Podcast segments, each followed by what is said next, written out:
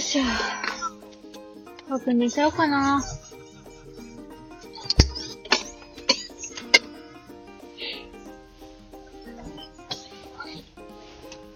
よいしょ。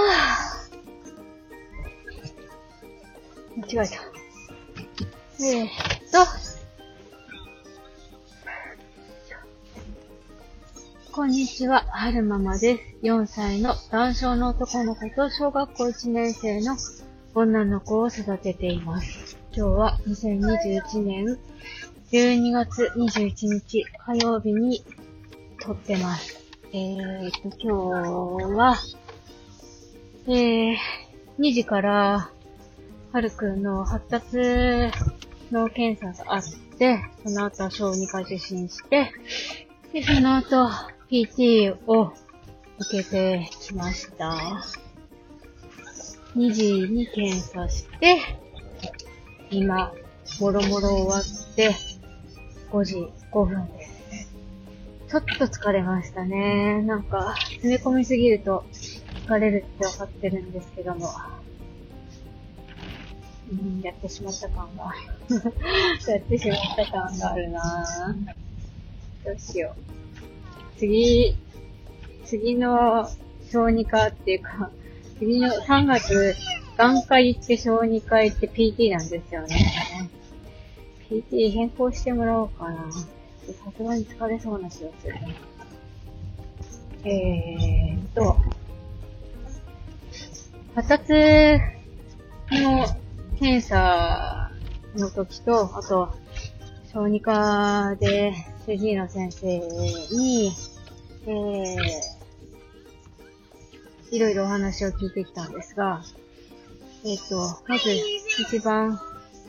伝えたいっていうか、夫が昨日、昨日？なんだろうな。夫が今朝、はるくんに対して、もうちょっとコミュニケーション取れるようになりたいって、ぼやいたので、どういうふうにコミュニケーション取れるようになりたいのって、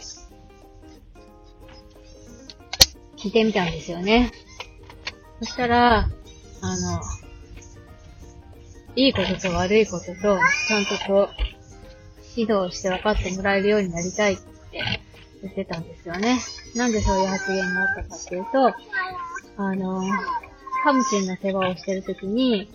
優しくや、握って、優しく触ってってどんだけ言っても、やっぱりはるくん、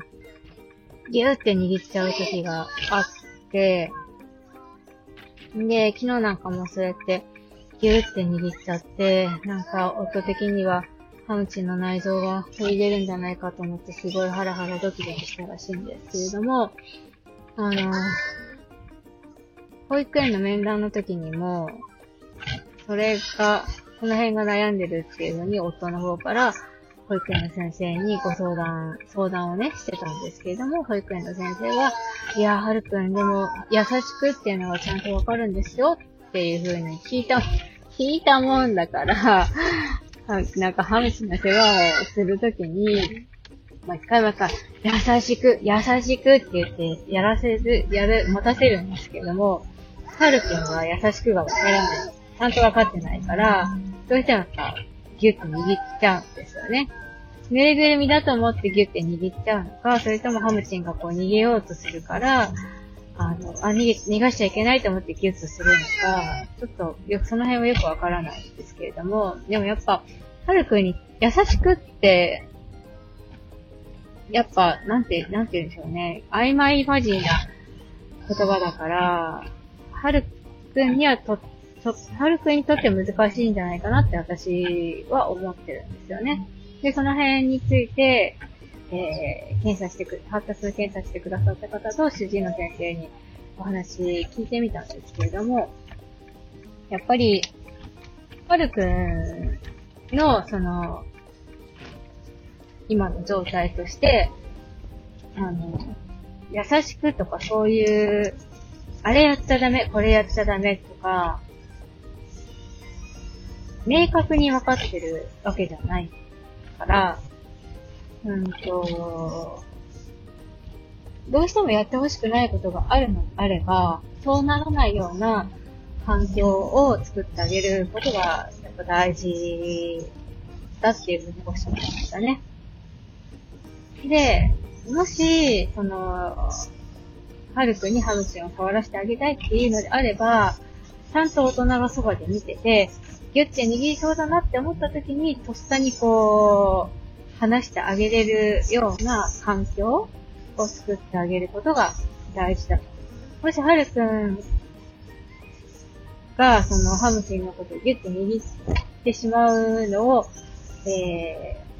私たち大人がやめられないようであれば、やっぱハムチンには、ハムチンをはるくんに触らせない方がいいですね、っていう話をしてましたね。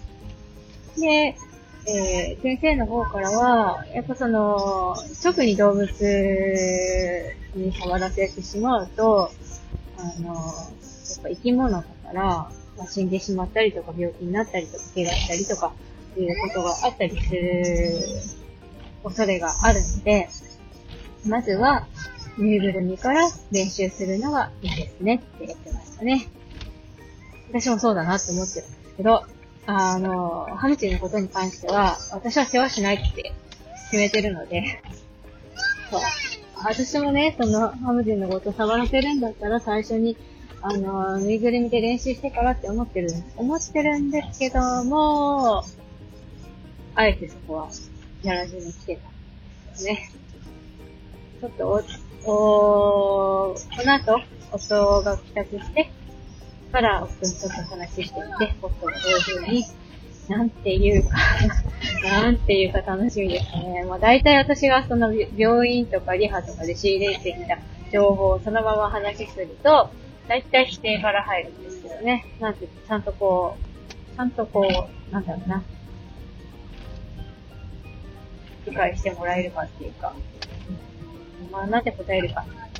楽しいですね。で、さっきちらっとその発達の検査の結果の紙を見てたんですけれども、なんか今までは、軽度な遅延って書いてあったんですけど、もう、なんか今回初めて言葉の方で、重度の遅延、発達の遅れっていう風に出てて、ちょっとショックですね。ついに重度がついてしまったかなって。うんまあ、しょうがないのかな、ジョンちゃんだから。しょうがないって思いたくないけど。うん、でも、現時点では重度だから、うん、まあ、これから先伸ばしていけれるように頑張りたいなって思いますね。